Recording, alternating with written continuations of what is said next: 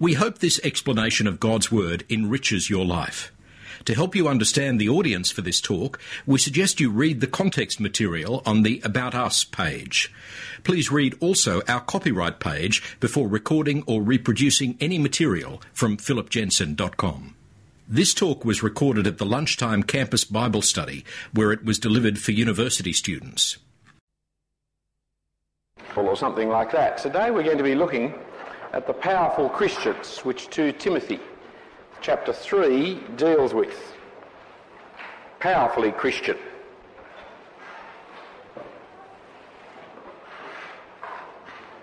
And the first part of that we need to look at uh, really is the world's way of living.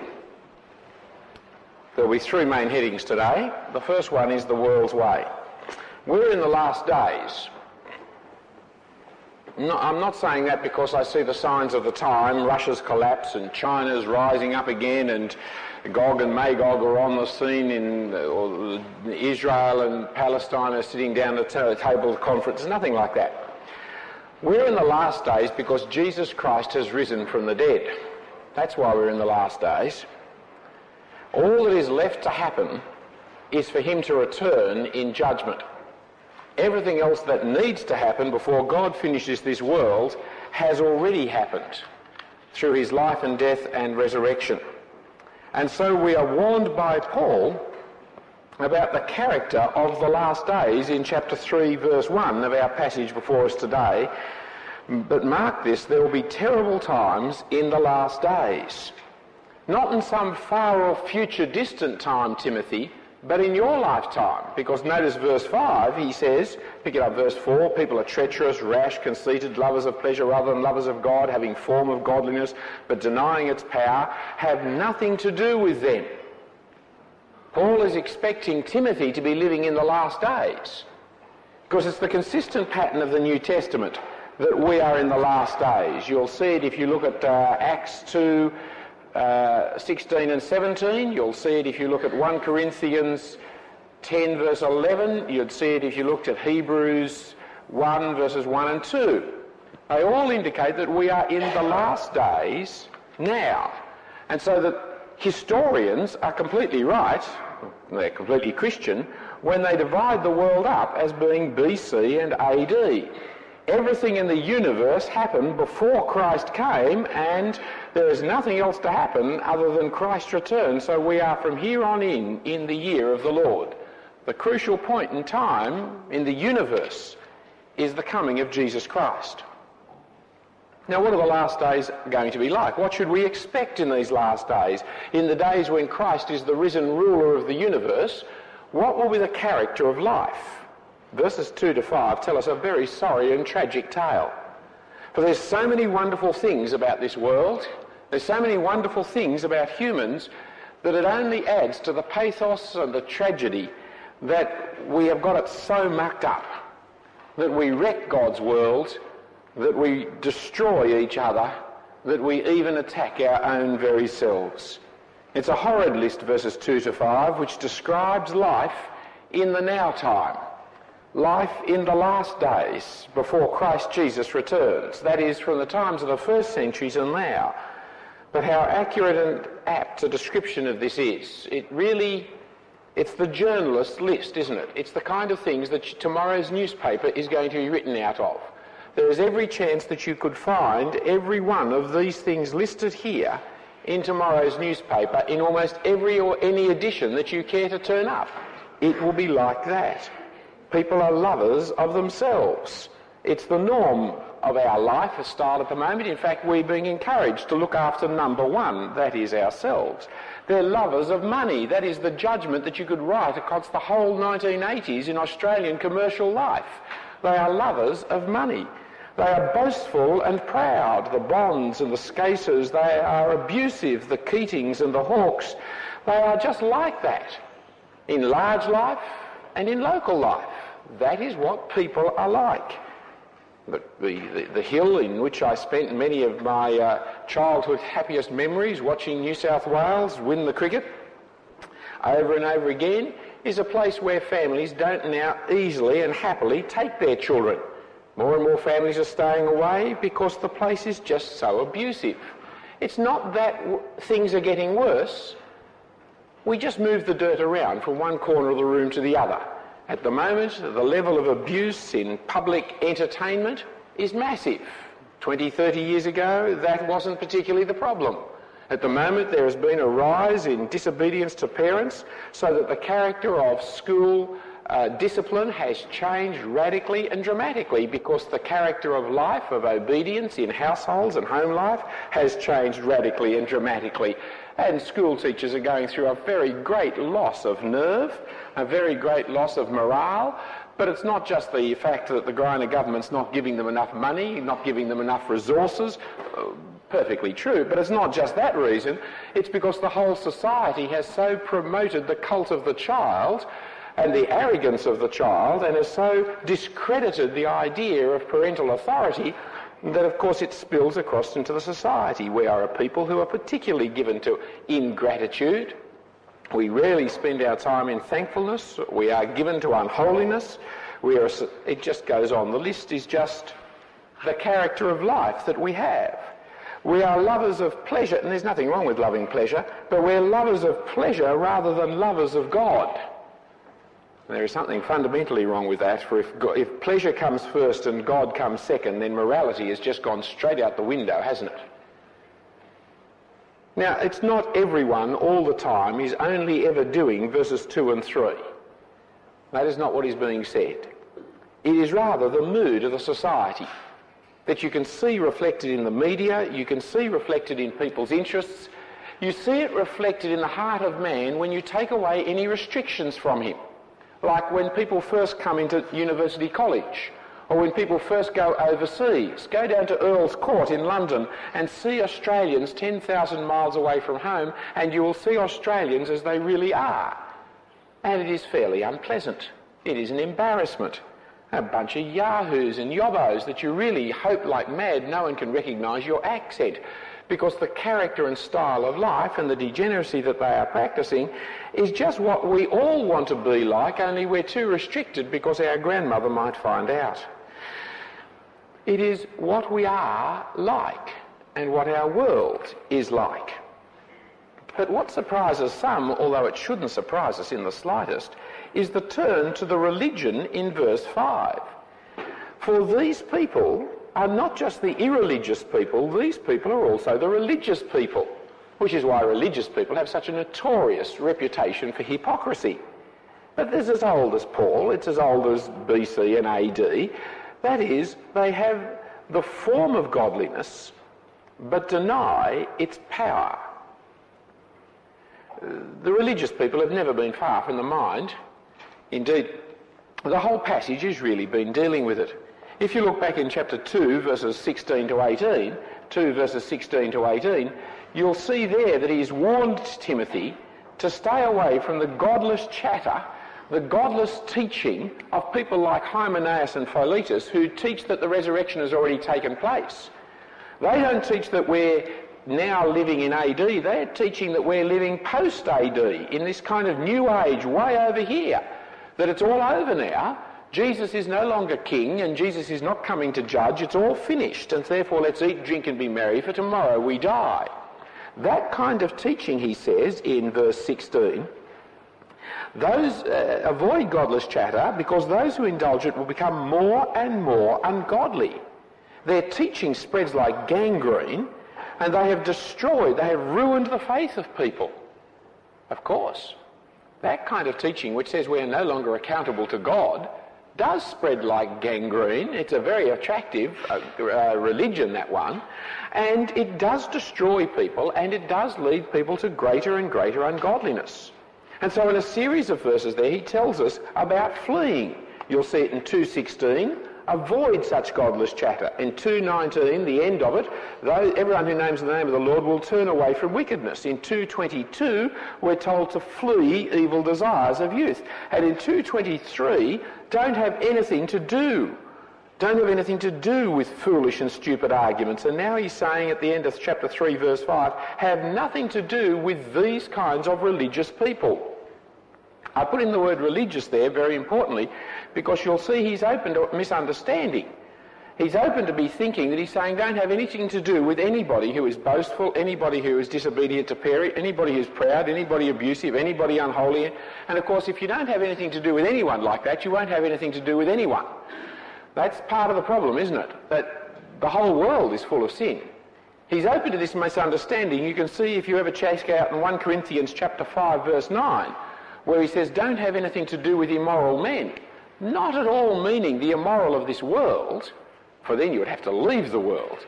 But anyone who names the name of brother and is uh, living in open immorality, don't associate with him.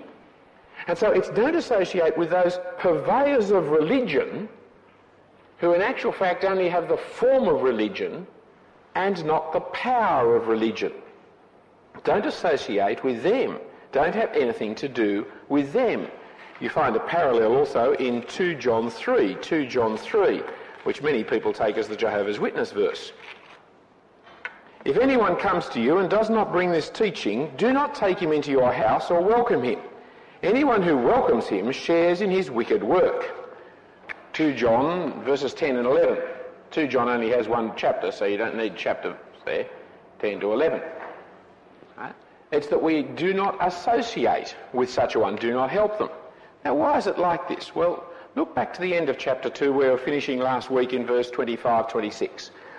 Those who oppose the man of God, he must gently instruct in the hope God will grant them repentance, leading them to a knowledge of the truth, and that they will come to their senses and escape from the trap of the devil who has taken them captive to do his will. The devil has taken people captive. The opponents to the gospel have been taken captive by the devil to do his will. That is, alternative teachings of Christianity are not just spiritually neutral, like relativism would have us to believe. You know, everybody's opinion is as good as everybody else's opinion. That's not true when there is a truth in world. See, everybody's opinion is as good as everybody else's opinion when there's no truth in the world. But when there is truth in the world, then everybody's opinion is not as good as everybody else's opinion. The opinion that's best is the opinion that's right. That's the opinion that matters. I gave an opinion last week, uh, a few days ago. I gave a very firm opinion. I was quite sure that Scotland would beat England and New Zealand would beat Australia in the semi-finals of the Rugby Union. Now, I'm happy to confess to you that my opinion wasn't worth a bumper. My opinion was completely wrong on both, well, I don't need to tell you about that. You all sat up watching it, didn't you? On both matches. It was a complete and utter disaster. Now, would you like my opinion about who's going to win the grand final? Uh, not really. I don't want it myself. I think well, I, I, obviously can't pick a winner if I tried to. I mean, it's a 50-50 game, rugby union. Either one side wins or the other. I can't pick them at all. Don't try me on a horse race. It's a complete loss there. There's got 20 people could win. You see, those opinions were wrong opinions.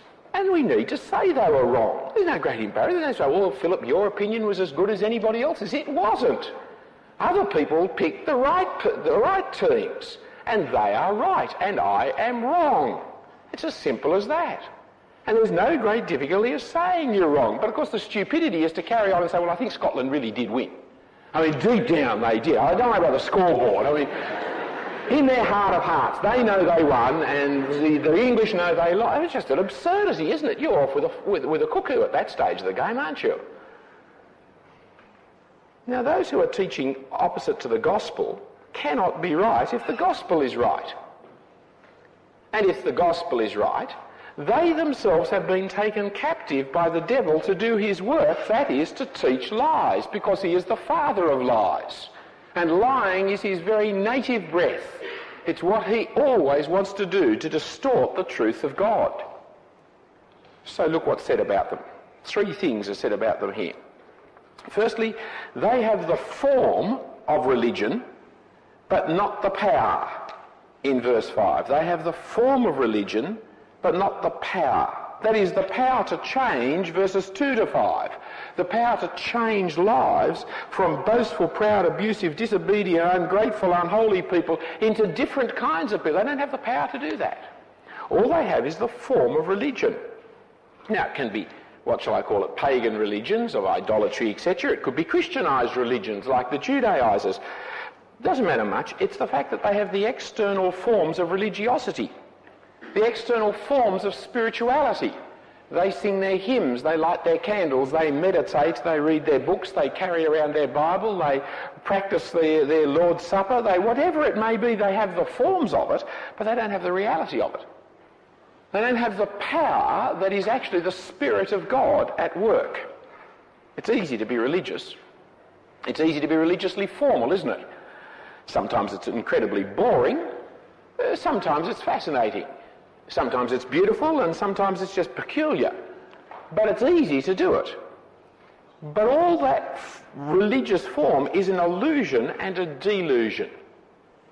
Religious form has nothing to do with religious reality, with spirituality. Now let me use Anglicanism, the Church of England, to illustrate and demonstrate this for you. And, and I use the Anglican Church because I'm a member of the Anglican Church and ordained in the ministry of the Anglican Church. And that means I can avoid some accusation of being bigoted because I'm not attacking some other group in particular. I've got to do this because the other day someone came to me, one of my family members had heard a report that I was anti, that I hated Catholics. Now friends, this is not true. I don't hate Catholics. I, I want to be very clear on it. I loathe and detest Catholicism, but I don't hate Catholics. Those two things are very, very different. You see, I hate Melbourne, but I don't hate Melbournians. I think Melbourne's just a terribly boring city. I've always been bored when I've been in Melbourne. The whole time I've been, it's the only city in Sydney that I've ever, in Australia, I've ever been bored in. But I'm always bored in Melbourne. I just find it a boring city and not a very pleasant one.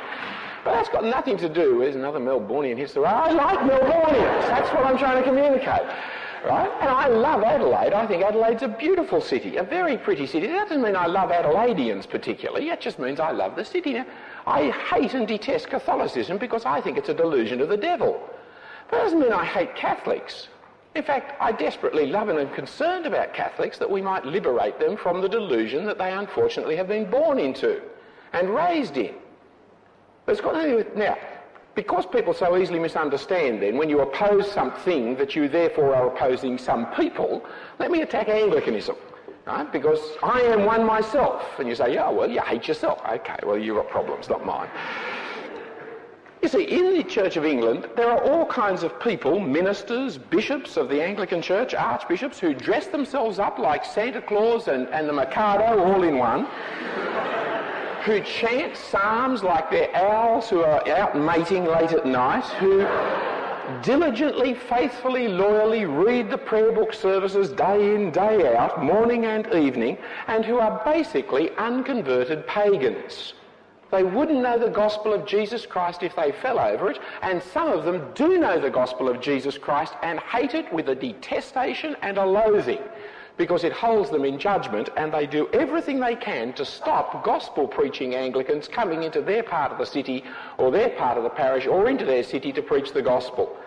Now that is true of Anglicans, bishops, priests, laymen, deacons, in all kinds of parts of the world. I had one of the archbishops speaking in a meeting I went to where he denied that Jesus Christ rose from the dead. He denied that Jesus was now alive other than in the Eucharist. When he was saying Mass, which is not an Anglican word, then he had the presence of the unseen, unknown, unknowable amongst him. That is, he had the real presence of the real absence because Jesus is actually rotting in a tomb somewhere. The man is a pagan. He happens to be an archbishop of the Anglican Church. Now, these people who are unconverted do not know the dynamic power of the gospel. They do not know how to see people changed. They do not know how to see change in themselves. And it is not surprising, therefore, to see those parts of the Anglican Church dominated by things like the homosexual lobby.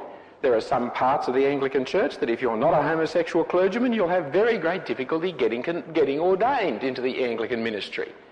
That just shows how far off the beam they are about Christianity. Now, what I say about Anglicanism, which I belong to, can you imagine what I think of Christian Science, Mormons, Moonies, the Sydney Church of Christ, and on and on goes the list? But I won't tell you about them.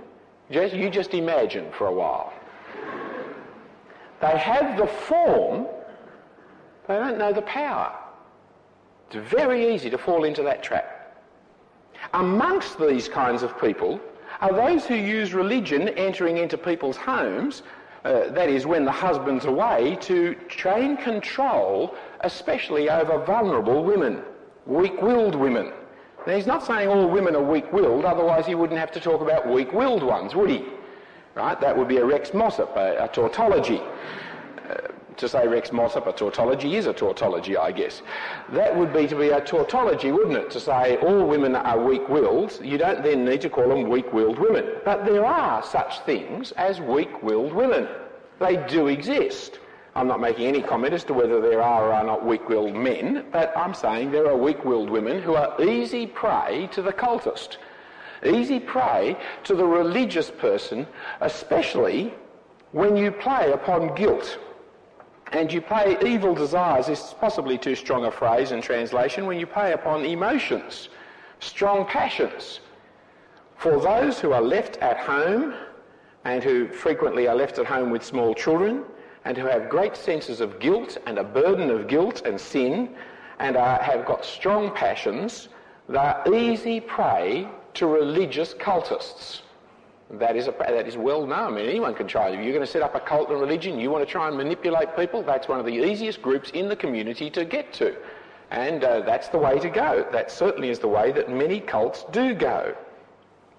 These women are like university theology faculties. They're always learning verse 7, but never coming to the truth.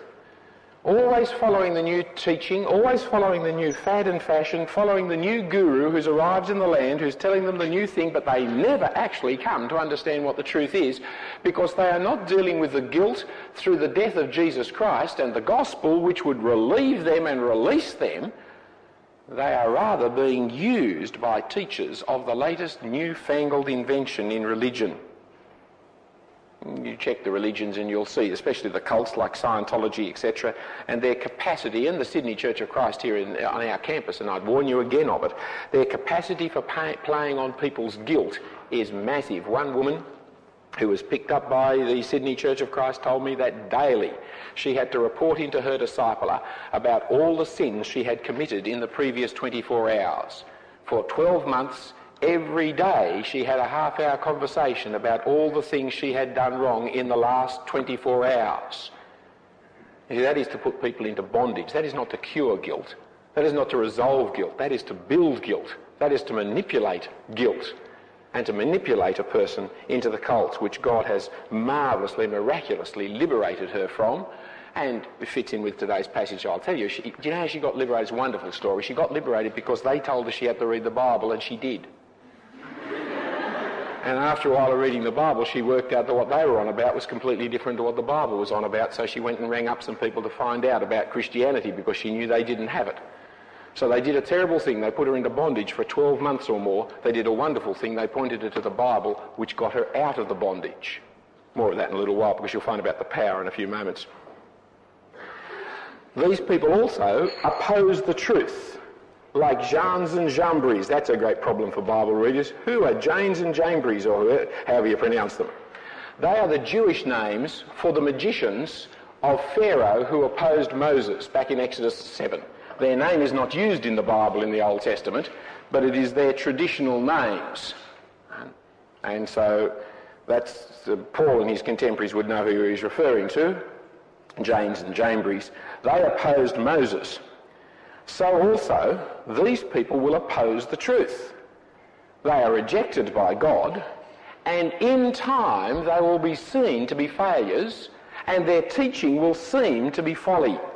It's very important, friends, that Christians keep studying history. Because when you study history, you keep seeing the stupidity of heretics. Today's heretics are very persuasive, very clever, know all kinds of things you've never heard about before, use all kinds of arguments you've never thought about before. But if you've got a sense of history, you will know that every decade a new group rise up with a new theory that takes 30 or 40 years to disprove, by which time a whole generation has been persuaded. But when you look back, there is this stupid idea and that stupid idea and this stupid idea and that stupid idea. And so when a new idea comes to you, you say, ah, oh, yeah, okay, well, Give us time, we'll see how stupid that one is too. In time, they're all showing up as being very, very stupid. At the time, well, it's quite confusing. It's quite bewildering to many people, especially the vulnerable, especially those who have not actually been freed from their sense of guilt through the death of Jesus on their behalf. So the last times are times of worldly religions. They're powerless, but they'll be around in their destructive, captivating uh, fashion. They don't know the power of God, but they sure know the power of the evil one as they oppose the gospel, even though they'll fail. Well, friends, it's like that today, isn't it? The New Age movement. We're very religious. Huge percentage of Australians, 80 or so percent of Australians, believe in God, pray to God, and yet they go on in their life completely unchanged by God. You see it in the rising of cults and sects which keep capturing people and putting them on the guilt trip. You see it in the following of fads and fashions of ideas. You see it in the love that people have of miracle workers who con people about healing and who take money from people and take their hope away from them when they're not healed as well. We are particularly gullible to the religiously immoral. It's what Paul warned us we'd be like. That's what Paul warned us the world to be like. That's exactly what the world is like. But you'll also notice that there are two inevitabilities about it all. In verses 11 and 13, because the world is sinful and in opposition to the truth, and because of the captivity to the devil, certain inevitabilities follow, two of which are mentioned here. In verse 11, and 12, you see the inevitability of persecution. Anyone who desires to live a godly life in Christ Jesus will be persecuted. Paul himself is being persecuted. If we weren't in a sinful world, those who preach the truth would not be persecuted. Double negative. If we were in a perfect world, those who preach the truth would not be persecuted. Because we live in a sinful world, because we live in a religiously sinful world, those who teach the truth, those who live by the truth, will inevitably be persecuted. It is just the way it is. For if you are going to live a godly life in Christ Jesus, you will be constantly swimming against the current of your community. You'll be constantly holding the world's values in question. You'll be constantly the odd man out. And on, on subjects of religion and morality and lifestyle, and therefore because you will not go along with other people's greedy, shady business practices, because you won't go along with the self-indulgent decadence of their parties, they won't like you. They will oppose you. And if you care to stand up and call them to account, if you insist that Jesus is the Christ who has, who has won the battle over evil and is going to hold them in judgment one day, then they'll hate your guts. They've got to. I mean, the option is to say you're right and change, or to say you're wrong and try and stop you. That's the only options they've got available to them. It was fascinating this year at Sydney University, where the Soit magazine, which has been one of the forefront of anti-censorship battles for the last 30 or 40 years, and who purposely went out of their way to court trials in court so as to be able to break the censorship laws of our society, ran a couple of articles seeking to censor the Evangelical Union of the Sydney University, and myself in particular, for preaching the gospel of Jesus Christ. You can say, you can do, you can write, you can draw anything in Soit, anything on the campus of Sydney University, except preach the gospel of Jesus Christ. That is the one thing that is too offensive for words. And so a movement was taken up from the Students' Representative Council there to the University Senate asking that the Christian Union at the Sydney University be disbanded because it cared to preach the truth. It's the one unforgivable. It's the one intolerable in a totally tolerant university. Of course, it's not like that here. I mean, this is obviously a finer institution and all that kind of thing.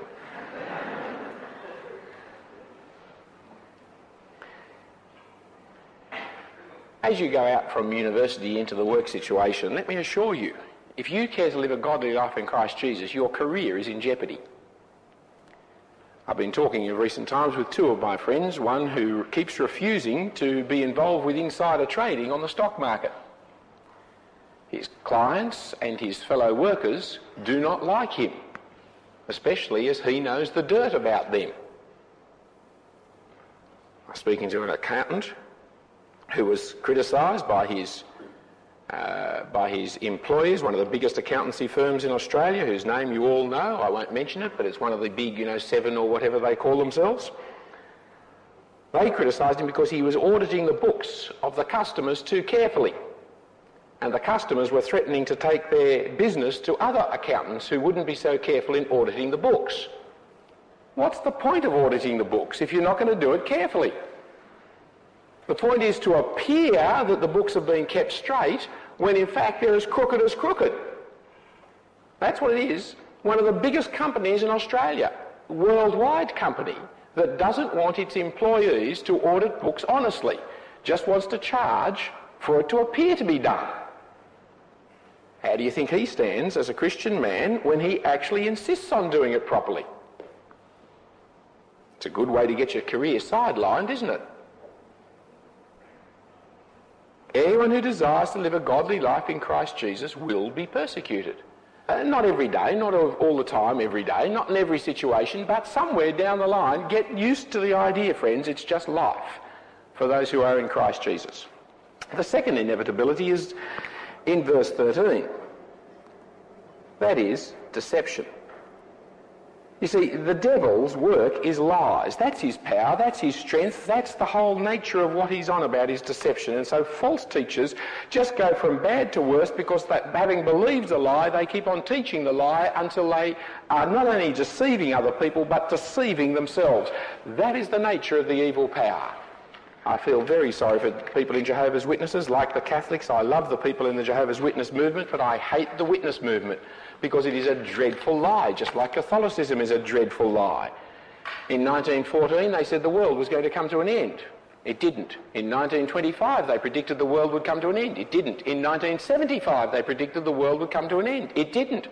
And they are still out there knocking on doors. Three times they have, uh, their predictions have proved wrong. I at least have the grace to tell you that I was wrong on the subject of Scotland and on the subject of uh, the All Blacks. They don't admit they were wrong. Jesus did come in 1914. He just came invisibly. You didn't see him, that's all. They never are wrong, and yet they keep changing the date of the end of the world after the date has passed. They are self-deceived, friends, and they seek to deceive other people. They just go on and on and on into stupidity. They are self deceived, friends, and they seek to deceive other people. They just go on and on and on into stupidity. All right. The second theme is much shorter and quicker. That is, there is in this chapter the alternative. Not only do you see the world's way, but you see the powerful way, which I have devised a lovely title for, the pedestrian power. Now, this is not a way to walk more powerfully like power walking, which I understand some people pay money to learn how to do it. Nor is it a political party. You know, you've got the green power and the grey power. Here's the pedestrian power. Rather, this is a power which is pedestrian. A power of God which people will not recognise and see because it's commonplace, prosaic and dull, to use the Macquarie Dictionary uh, definition of pedestrian. It's the kind of thing you'd never recognize as the power. But it is the power of God. It's not the form, but what we're talking about here is the power of God. The power that is very different of chapter 3, verse 5. The power whereby you will see people radically change. It's not the power to capture weak-willed, guilty, vacillating, vulnerable women.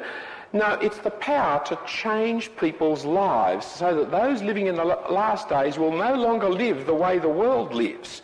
But there is real power. It's the kind of real power that every politician, every treasurer, every reformer, every legislator, every educator would really like. That is the power to change people. The great frustration of being in government is all you can change is the laws. You can't change the people. And because all you're doing is changing the laws, people find new ways around the laws. Every treasurer is frustrated. That's why we've got this massive tax law that grows and grows and grows because he can't actually change people. All he can do is change the law. But what we're talking about is the changing of people. And you see it in what Timothy knew.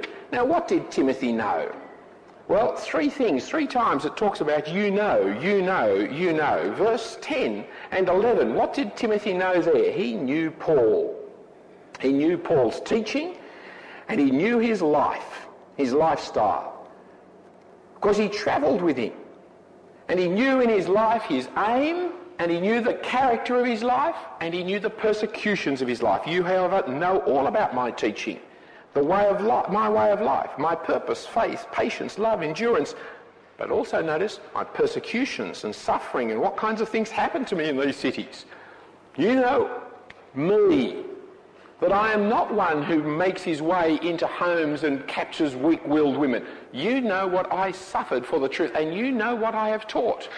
Second thing he knows in verse 14, he knows those who taught him from his beginning. Who are they? Well, from 1, 5 and uh, 6, you'll see it's Lois and Eunice. I can't remember which is which now. Lois and Eunice. One's his mother, one's his grandmother. They are the people who taught him. That is, he is close enough to the teachers of the Word of God, the gospel that he has been taught, to know who they are, to know the character of their life, to know the outcome of their life, to know that they are not charlatans and not tricksters. Beware of visiting preachers. Beware of itinerant preachers. People who come into the city and leave one week later. Because you don't know them. You don't know what they're doing. You don't know the character of life that they live. You don't know if it matches up to what they're teaching. But your own family, you know all about your family. You know if your parents are actually backing up what they say by what they do. He can say, oh, you know them also. You know their character of life. And you'll know what you have been convinced of, what you have learnt from them, and what you've been convinced of. Notice in both these things, in this one and that one, it's about learning. You know the words that I taught, you know what you've learnt from them and been convinced. Because the third one, of course, is that you know the scriptures.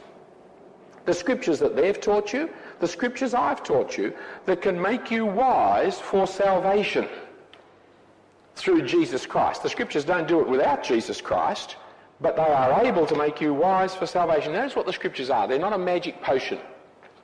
The scriptures are not a trinket. They're not something that you hang up on the mantelpiece or kiss or wrap up in a shawl. They are something that you read and understand. They're something that are able to make you wise. You don't make yourself wise to the scriptures by getting up every morning and rubbing it against your head.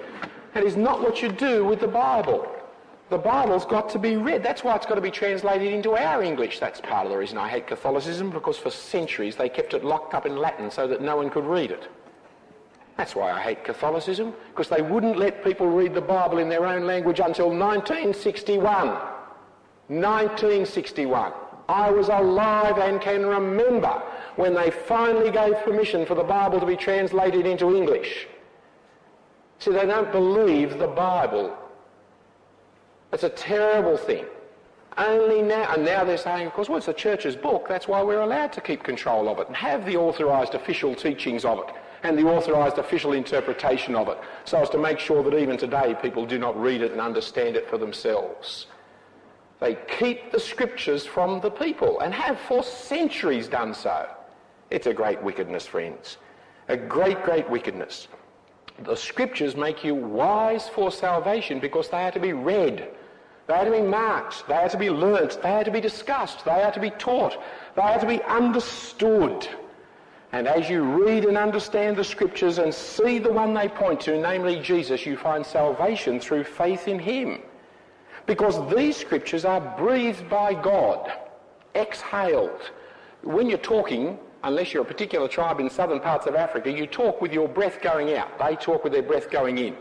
Anyway, very hard to do it. You'll practice later on. But for the rest of us, you talk with your, your breath going out.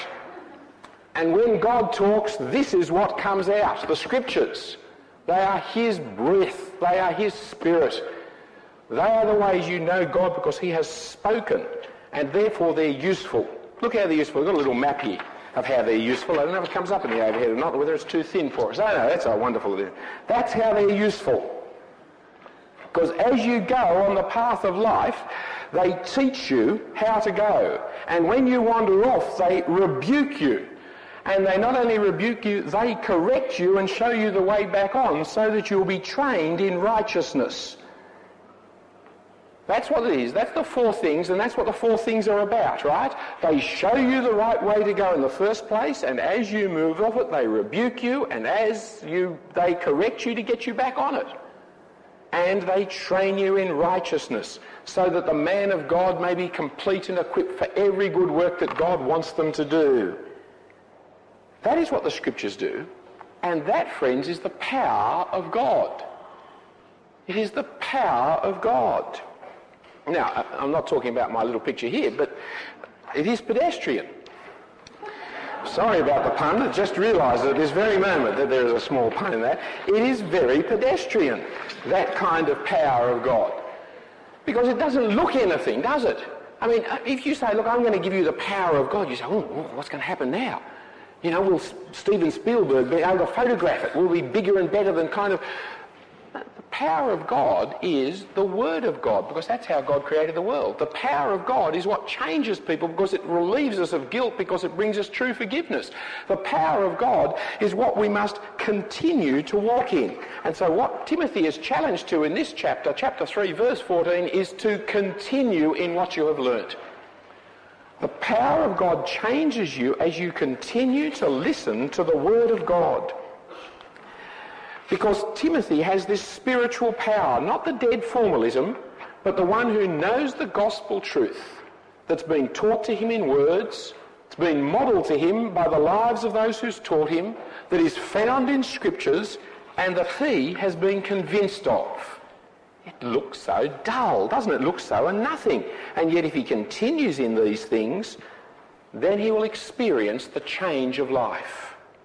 See, we want an instant fix, don't we? God zap us so that I'll be changed immediately. Well, God does zap us with forgiveness. But then we have the rest of our lifetime to the long, slow, steady growth of learning, of being rebuked, of being corrected, and being trained by the Word of God, which is what Campus Bible Study is about. I'm preaching to the converted at this point, aren't I? Here, week 13, you've turned up still to hear the Word of God. Praise God, that's great news. Make sure you make the 14th too. Keep working at the Word of God over summer. Make sure you get away to places where you'll be taught the Word of God. Right? Because it is by hearing the Word of God, by thinking about the Word of God, by being convinced of the Word of God, that you are trained, that you are taught, that you are rebuked, that you are corrected, that you are actually changed to be different to this world, which is the three points that come on this last uh, section. That is, the whole character of powerful Christianity is this. It's that we no longer live the way of the world. The world cannot change. It's unable to change. It never changes.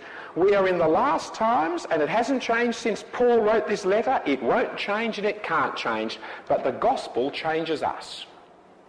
Not only does it change us in the beginning when we're dramatically turned around by hearing the news, but it changes us profoundly and deeply as we go on being changed, listening to the Word of God.